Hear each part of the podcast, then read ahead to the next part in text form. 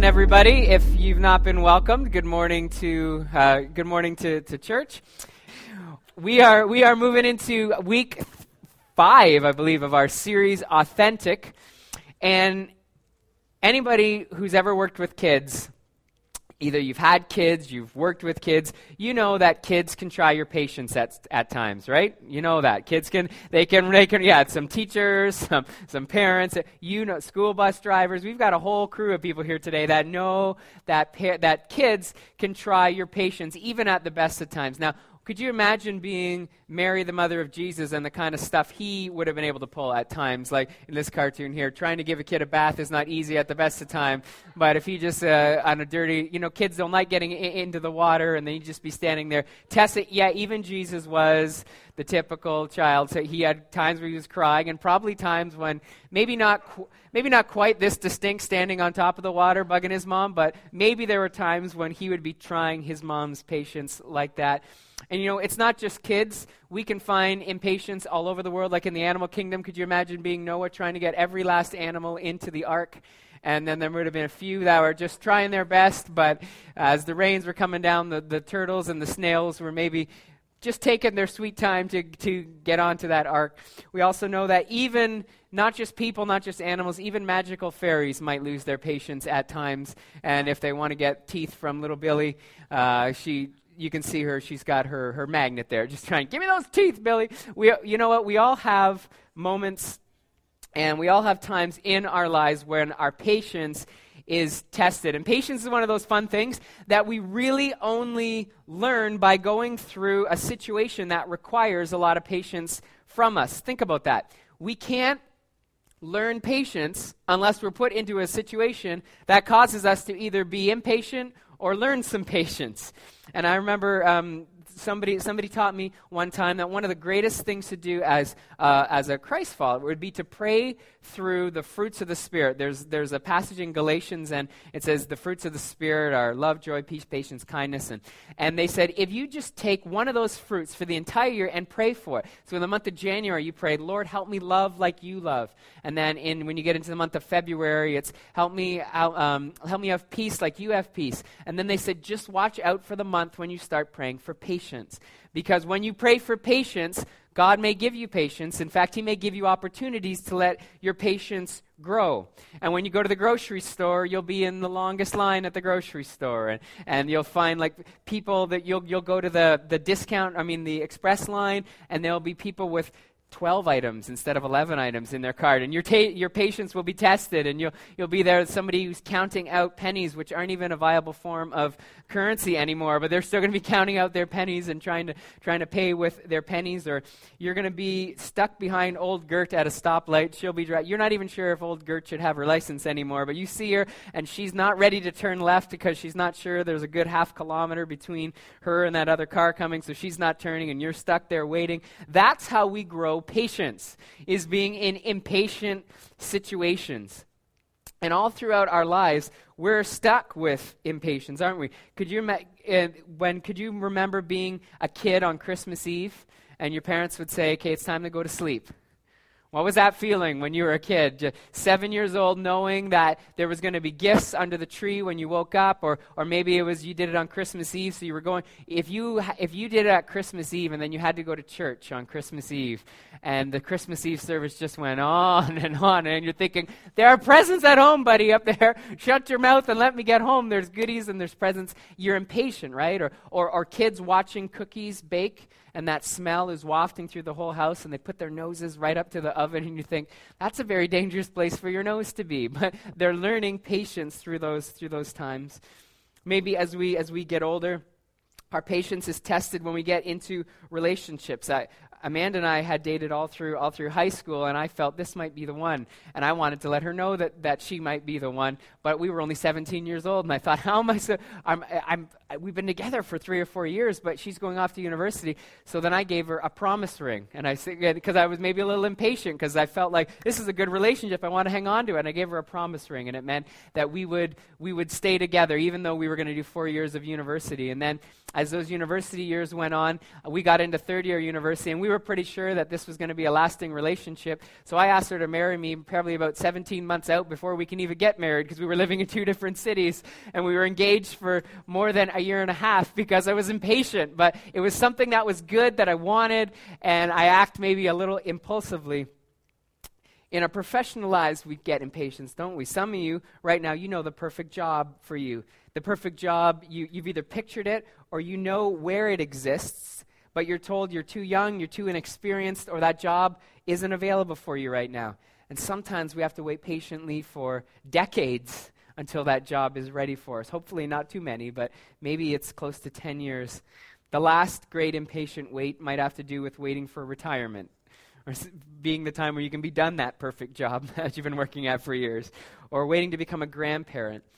You see, instinctually, when there's a goal or challenge that's set out before us, our immediate reaction is what? We want to make that goal come quickly. We want to get there as soon as possible. We're so focused with getting onto the next phase of life and all the promise that that next phase of life might have for us, that kind of impatience might actually rob us of the great experiences that we could have here and now today. And as we move on in our Authentic series, we're looking at ways that we've accepted a knockoff or a cheap imitation of the real thing in terms of love and how we give and receive love. And patience has a big role to play in the act of love. So we've been rooted in the book of Romans, chapter 12, 9 to 13. We've been reading along verse by verse, even partial verse by partial verse. So if you want to follow along this morning, you can go to your YouVersion, or you can flip to your Bibles. And if you need a copy of the Bible to borrow this morning, you just put up your hand, just hold it up there, and one of our ushers will make sure you get a copy of the Bible to borrow. But we've been coming off the lesson of last week, and we said that the joy of the Lord is our strength. And we learned that happiness was a result of human circumstance and the things that we could do to make our life better here. And we'll have good days compared to bad days. But joy is something that's deep and resonant within us, and we rely on God's strength to be, or God's joy to be our strength. And many of us left the service last week, and we were encouraged. We say, you know, I can live beyond a feeling of good or bad or a positive experience or a negative experience. I don't need to let the world dictate how I feel. I'm encouraged by that. But then we go out Monday morning, and we go out Tuesday, and we go out Wednesday, and we find that, you know what, I wasn't really strong this week sometimes. In fact, I felt down. I felt like some of the joy was taken from me. So we have to keep moving on in the book of Romans, because it isn't just joy. In Romans 12, verse 12, here's what it says. It says that sincere, authentic love should be patient in the midst of affliction. And this morning we're going to look at a little bit of what that means. And the first concept we want to look at is the pace of patience, the speed at which we learn patience. That's your first fill in the blank. Our world equates quicker with better, don't we? Anything we can do more quickly, we feel that's better. Cars will tell you how quick you can get from 0 to 60 miles or 0 to 100. Some of you, Andrew's bike probably goes a lot faster than my little Ford Focus, and you can, we'll think that because his bike goes better, it goes faster, it's better. Now, it is a bike and mine is a Focus, so it is better, but that's for other reasons. Speed isn't necessarily the defining factor in what makes a car better. But our advertisements sure will tell us that. They'll say, if you get this fast one, it's a better car. Students right now, some of you may be thinking, are you guys thinking about fast tracking through high school right now or no? No, not at all. I'm trying to slow it down. Some students may be thinking, one of you guys were telling me you're finishing high school early, right? Or, yeah, you finished just a little bit. Yeah, see, some people will think to get through high school at a quicker pace is something better. You know why? You're moving on to the next phase. Then you're going, it's not always better for mom and dad, because then they're paying for school more quickly than it would be at a high school. But for a student, they think, if I can just get through school more quickly, it's better. We have commercials for fast food. We can get in and out quickly. We want to watch TV with no commercials so we can get through. We don't want to waste our precious seconds watching commercials. We want to multitask. We want to move through the corporate ladder. We want to do things quickly. And nobody's satisfied with a life that's lived slowly. I read a book a few years ago, and if this concept is something that's close to your heart, you may want to write this one down. It's called In Praise of Slowness.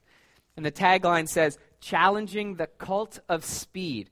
And here's what it does. It goes through different phases of our life, and it looks at how we rush everything, how we rush our meals, how we rush our work lives. It even looks at how we rush our recreational lives.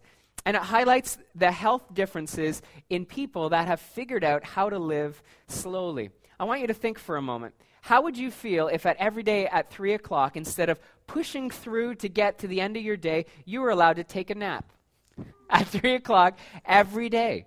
If you could take a nap, or you could have tea time, and the whole your store would shut down, the whole office would shut down, the kids would be gone, they wouldn't be bugging you anymore, everybody would have tea time. Could you imagine how your day would feel at 3 o'clock if the world stopped for half an hour for you to take a break? And there are cultures that have figured this out. There's siesta and there's tea time. And some cultures are still moving that on and going forward with taking that kind of a break. And they said, you wouldn't believe the health differences of people that slow their world down to take that break. But that would require a great amount of patience, right? Because we think, if I finish more quickly, I'll get home more quickly to start dinner more quickly to start, right? We get going that way. So we go, we're not going to take a half an hour break where this world shuts down. And we've lost that practice. It looks at European communities that their meals are much later than they would be in the Western world here, but it's together with loved ones, friends or family every night, and it might not start being prepared until 8 o'clock, and it might take an hour to prepare, and it might be 9 o'clock when they sit down to have dinner. But could you imagine if your night ended every night with a well-cooked meal, with local foods, and loved ones sitting around the table for an hour just sharing stories of your day? Could you imagine if that was the end of your day, as opposed to rushing kids off to bed or scrambling to get work done late at night? What a difference it would be if our world slowed down to that pace. It's a great read, and you might want to look at it. It's called, like I said, In Praise of Slowness, Challenging the Cult of Speed. But it's an old principle, it's not new, and it goes older beyond that book. It's a biblical concept. Romans 12 tells us that a life that has authentic love is patient, and specifically patient in the midst of affliction. Now that word affliction, it means a few things. It means patiently maintaining a relationship with the Lord and living out a life of love despite the fact that we're going to be challenged about our beliefs. That word affliction had a concept of if people challenged you for the way that you believe. And that means there's that national challenge, and some countries deal with that where they're persecuted for their faith in Christ. Or maybe it's just an individual challenge where people would challenge you to think, why would you believe the way you believe? How do you hold on to that faith and that trust in who God is and that Jesus was actually God's son? It's being patient with the Lord in the midst of that kind of affliction. There's also another definition of it, a more passive definition of affliction, and the Bible uses it in situations where there's family brokenness and where there's widows or where there's separation or where there's sickness, and the Bible talks about how that's affliction, and we're commanded to love patiently, even if there's people that don't love us well or where there's brokenness in love. The Bible says that authentic love is patient in the middle of that. Affliction can really be interpreted along the same lines as anything that has conflict, that's conflicted. It's remaining patient when there's pain or when there's hurt between you and God or you or others. And when we face pain, we'd like to make it end, wouldn't we? Just like we're rushed in every other part of our life, we're rushed to make pain end. When a kid gets a little scrape, what happens? They want a Band-Aid on it. Hope believes, and a lot of your kids would believe, that a Band-Aid makes the pain go away, right? When it's gone, when it's covered up, they think, well, that's just fixed all that situation. And in the midst of hurt, our instinct is to do anything to make the pain stop. But impatience isn't this modern invention. We may have perfected impatience in our world right now, but it's all throughout the Old Testament. If we look at stories through the Old Testament, we'll see that there's impatient people all the time. They're impatient with God. The Jewish people, they were slaves in Egypt. And if you know the Jewish history, you know that they were forced into slave labor, building structures. God freed them with miracles and sends them on this journey into the wilderness to find a new place to live. Imagine today if you were packing up your kids because you were mad about the CN intermodal station that we've all been hearing about, and we're not happy with what's happening in our world, and you felt that you were to take your family out of Milton and God was going to show you a new place to live, okay? So you just started walking out into the wilderness. You went northwest, and you went out into, like, towards, it'd be, not towards Georgia, Guelph and all those areas up there, into the hills, and you just started walking, and you believed that God was going to show you a new place to live. This is the Israelites, remember? God took them out of a structured, good city and said, because of these conditions, you're going out into the wilderness, and I'll show you a place, and their journey was going to take 40 days. If you left last weekend, you would have spent your first night in 6-degree cold rain. And you would have spent your second night slowly warming up. And you would have spent this week going between 25 degrees and like 2 degrees at night. How long would you have lasted in the wilderness being patient for God to show you a new place to live? Not very long. You would start to miss things. You would miss your food. You're like, I don't want to eat food off the ground. I want my Keurig that I can hit a button and I get my coffee in the morning. And even though you believed what you were doing was right, for you and for your family, you may start to complain. Here's what we see the Israelites say in Numbers 21:4. They traveled from Mount Hor along the route to the Red Sea to go around Edom, but the people grew impatient on the way. Well, no kidding. And we pick up this story, and Moses was up on the mountain, and the Israelites didn't know where he was, and there's thunder and lightning going on, and God gives him these 10 commandments. And the people are watching what's happening, and they're hungry, and they're cranky, and so they act impatiently. And they say to Aaron, "Aaron, you make us a new god, because we don't like what's happening with this old god, and make this new god out of all of our gold earrings and all of our gold coins." And they bring themselves into a place of disobedience. Why? God's pace was too slow for them. God wasn't moving them fast enough to where they wanted to be, so they compromised. We see it with Lazarus in the New Testament. Lazarus was one of Jesus' friends. He had a sickness, and things had turned really bad while Jesus was away traveling. And people called on Jesus. They said, "You've got to come fix Lazarus right now. You heal people from being sick. Jesus, you need to come back." But Jesus didn't go directly to Lazarus. He had other things to do, and he stopped along the way. And Lazarus died while Jesus was still far away. And when Jesus arrives into town, look what they say to Jesus in John 11:21. "Lord," Martha said, "if you had been here, my brother wouldn't have died." God's pace was too slow for the Israelites. God's pace was too slow for Martha.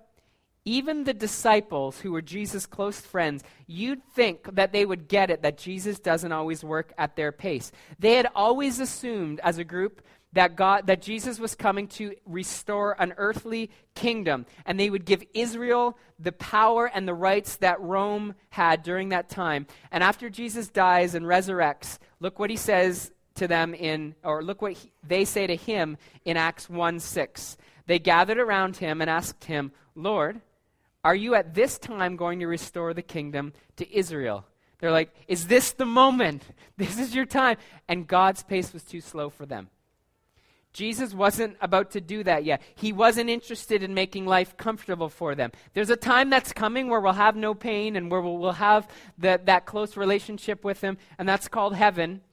But authentic love is marked by patience, not demanding that God meets our timeline. We have this misguided deal with God. Think about this. Have we ever said this? Have you ever had this feeling before that says, "God, I'll love well when you fix my family. When you fix my personal situation, when my finances get right, then I'll love you well"? Authentic love is patient regardless of what we're facing.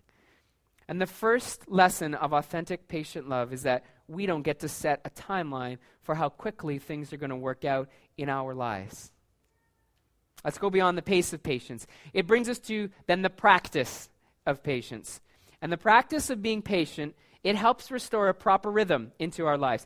God created us, and we need to know that his design was that we would go through different phases in our lives. We're going to have times of success and times when we feel like we're going forward, but we're going to have times of wandering when we're not going forward. We're going to have times when he clearly sets out things that we know what the next step would be, and there's going to be times when we're going to have to learn to trust that next step will come at the right time.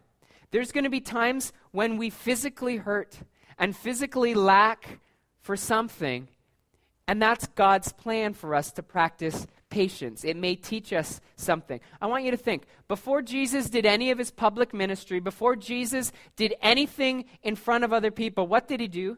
He spent 40 days in the middle of nowhere, not eating and learning a different kind of reliance on God and the Holy Spirit that was residence within him.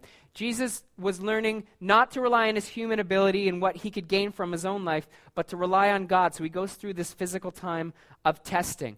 And if he had rushed that process, that testing period in the wilderness, he would have missed the entire point of relying on God in the midst of affliction. He couldn't have done it in one day. He couldn't have done it in 1 week. It was 40 days that was designed for him. We weren't always created to get there faster.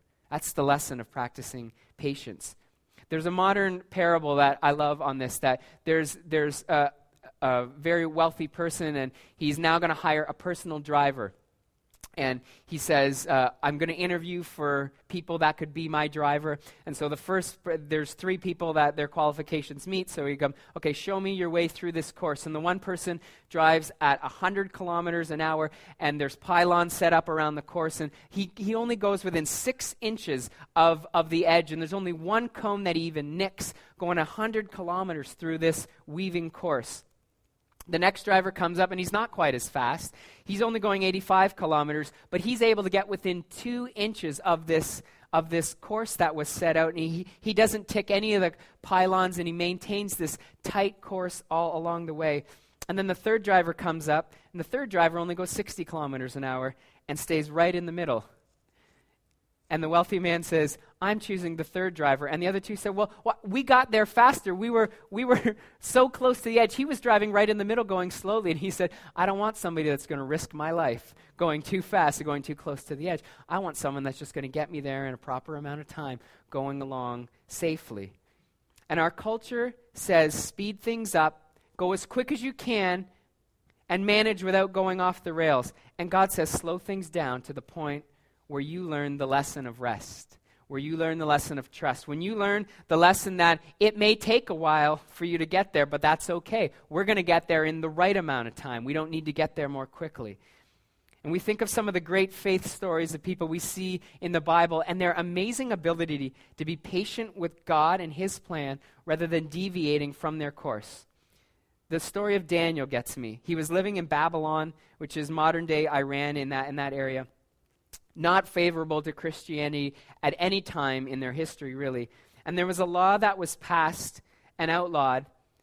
And here was the law. They said, you can't pray to any other god. There was multi-faiths at this time. They said, you can't pray to any other god. You need to go worship the king and the state for the next 30 days. This is extreme religious affliction, right? And you would think it would require great action and some bold statement, or maybe all the Christians should go into hiding. But we look at Daniel's steady response in the midst of affliction, Daniel 6:10. When Daniel learned that a decree had been published, he went home to his upstairs room where the windows opened towards Jerusalem. 3 times a day he got down on his knees and prayed, giving thanks to God just as he had done before. Patiently, he continued on his journey of faith and his reliance on God, regardless of the situation that life gave him. We look at the Apostle Paul. He was traveling through Western Asia and Eastern Europe, and he was starting churches. He was supporting pastors, and he begins this path for Rome. And he's confronted by a prophet who is a church leader and said, you've got to stop, Paul, because when you get there, you're going to be arrested. And you can read his story in Acts 21. And Paul says, no, I'm going to continue on, and it's okay if I'm arrested. I'm prepared to face any kind of affliction as long as I'm on my journey where God wants me to go. And success in our faith, it's only discovered when we practice a regular rhythm of patient, steady path on where God wants us to be. I'll guarantee that there are people in this morning, you're feeling affliction this morning. Something in your life, it's conflict, it's brokenness, it's being tested. Somewhere in your life, it's not easy to love God or love others. We all have them this morning. Some of us feel like God is distant and he's forgotten about us.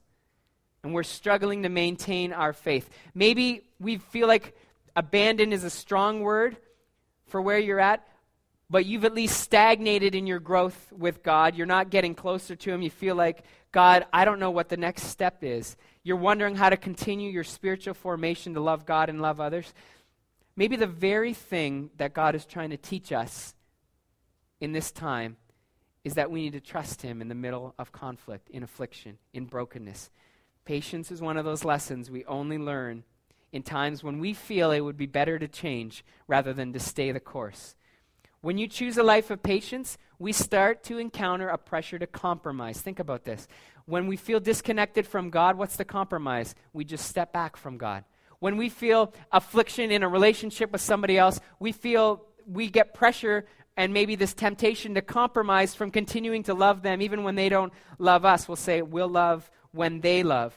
Why continue on as a Christian when things don't feel good anymore? Why continue on in Christian values when it's not working anymore? We're applying the principle of hurriedness that's common in our world, that if we're not getting there quickly, it's not worth it at all. Love isn't governed by that principle. Love is a spiritual thing, and it's governed by the laws of the Bible and God. And it's in moments like this when God says love requires patience, Psalm 46 and 10. And He says, just be still and know that I'm God. This principle of love, it's applied to our love with God, our love with humans as well. We think of people that maybe in our lives we feel distant and broken, and we feel like this drastic change may be necessary to love them better, or maybe a drastic change, a break, like people break their relationships all the time when they're not being loved well or they can't love well. God never designed us to break up all the time and start all over again. That's a drastic move. And authentic love leads with patience even when we aren't being loved well. Human instinct says, do something big. God's instinct says, just be still. Just trust. Just follow the path. Continue to love well. Remember the teaching of Jesus on how to love well. He said this during the Sermon on the Mount. It's in your notes, Matthew 5:38-42. You have heard it said, an eye for an eye, a tooth for a tooth. So when we're not loved well, I don't love well. But I tell you, do not resist an evil person. If anyone slaps you on the right cheek, turn them the other cheek also. If anyone wants to sue you and take your shirt, hand over your coat as well. If anyone forces you to go 1 mile, go with them 2 miles. Give to the one who asks, and don't turn away to the one who wants to borrow from you. Authentic love doesn't put timelines on when we should be patient and when we can be patient. We need to start to be reminded to love in a way that goes far beyond anything we would commonly experience. The common form of love here, authentic love, loves even when it doesn't feel good. A lot of people throw around the phrase, I love you. I want you to reflect on your own life for a moment, as I will with mine. Whose love actually matters? When you hear that word, I love you, is it the people that love you just in a moment, just when it's going well? Does that mean well? Does that mean more to you? Or is it the people that have loved you when you didn't deserve it? Or the people that loved you when you didn't love them well? The people that love you the same today as they did 15 years ago? Or even maybe they love you more well. That's authentic love. That's patient. That allows for us to make a mistake. That allows for us to change. It's a love that doesn't judge. And it's a love that extends beyond what's good and what's easy. That's authentic, patient love. Let's close off this morning with the payoff of patience. We've got the pace. Patience moves slowly. We don't set the timeline. The practice of patience. It's not easy. We have to love people even when we're not loved well or when we feel distant. The payoff of patience is simply this, 2 Corinthians 4:17. For our light and momentary troubles are achieving for us an eternal glory that far outweighs them all. So we fix our eyes not on what is seen but what is unseen. Since what is seen is temporary, but what is unseen is eternal. We're ending up in the same place that we did last week, and maybe that we often do, that we live this way, we love others and love God this way, because we're not living just for our experience on earth. If all we had to look forward to was what we experienced in these 82 years that we live here on earth, then sure, let's go hard and let's go fast and let's get there as quick as we possibly can. If this is all that there is, we can go as hard as we can. But we're not just living for today. I'm living for my eternity. I'm living for more than my here and now. And it's more important that I learn to love God well and love others well than I get ahead quickly in life. And part of that means slowing down life and learning that there's going to be seasons, both good and bad, and enduring with patience in all of them. Romans 8:18 says this, I consider that our present sufferings are not worth comparing with the glory that will be revealed in us. God's word should inspire a change in us. And we can start right here this morning and just say, instead of rushing off, we're at the end of a service, and we could rush off because you've got things to do, right? We want to intentionally slow ourselves down. And the whole pace of our service this morning, we wanted to slow it down a little bit. Maybe bring some of the pressure that we feel, some of the rush that we feel, bring it off. And I want to challenge us to maybe just 30 seconds of quiet reflection with no speaking, and just listen to what the Holy Spirit may want to say to us, want to say to our situation. Would you just close your eyes with me, and for 30 seconds, just listen maybe to the voice of God.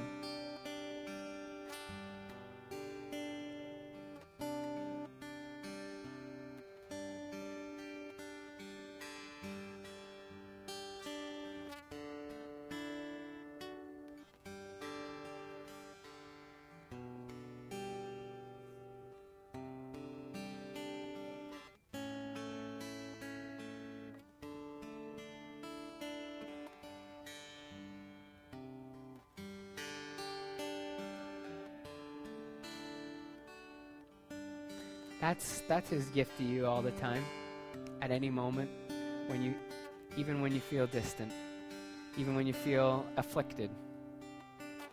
He's saying, just slow down and trust me. Don't rush on to the next thing. My gift is my spirit. My gift is my presence. My gift is the steady, ongoing closeness between God and his kids. And as we end the service this morning, I'm going to invite Peter and Rita. They're going to come, and we're going to just distribute our communion elements this morning. And communion is nothing more than this. We are celebrating what happened, that Jesus laid down his life for us. And if you believe that this morning, please participate with us. That's the only qualification, that you believe Jesus is God's son. He died for you. And then when we participate in that, it says we're participating in the joining of all the Christians all around the world, saying, this is the sacrifice God made for us. And he wants to be ever present with us. But Heather's going to lead us in a song that scripture that we read, that we can be still and know that he's God, and he's God in the midst of the good times, and he's God in the midst of the bad times. And that's his gift for us.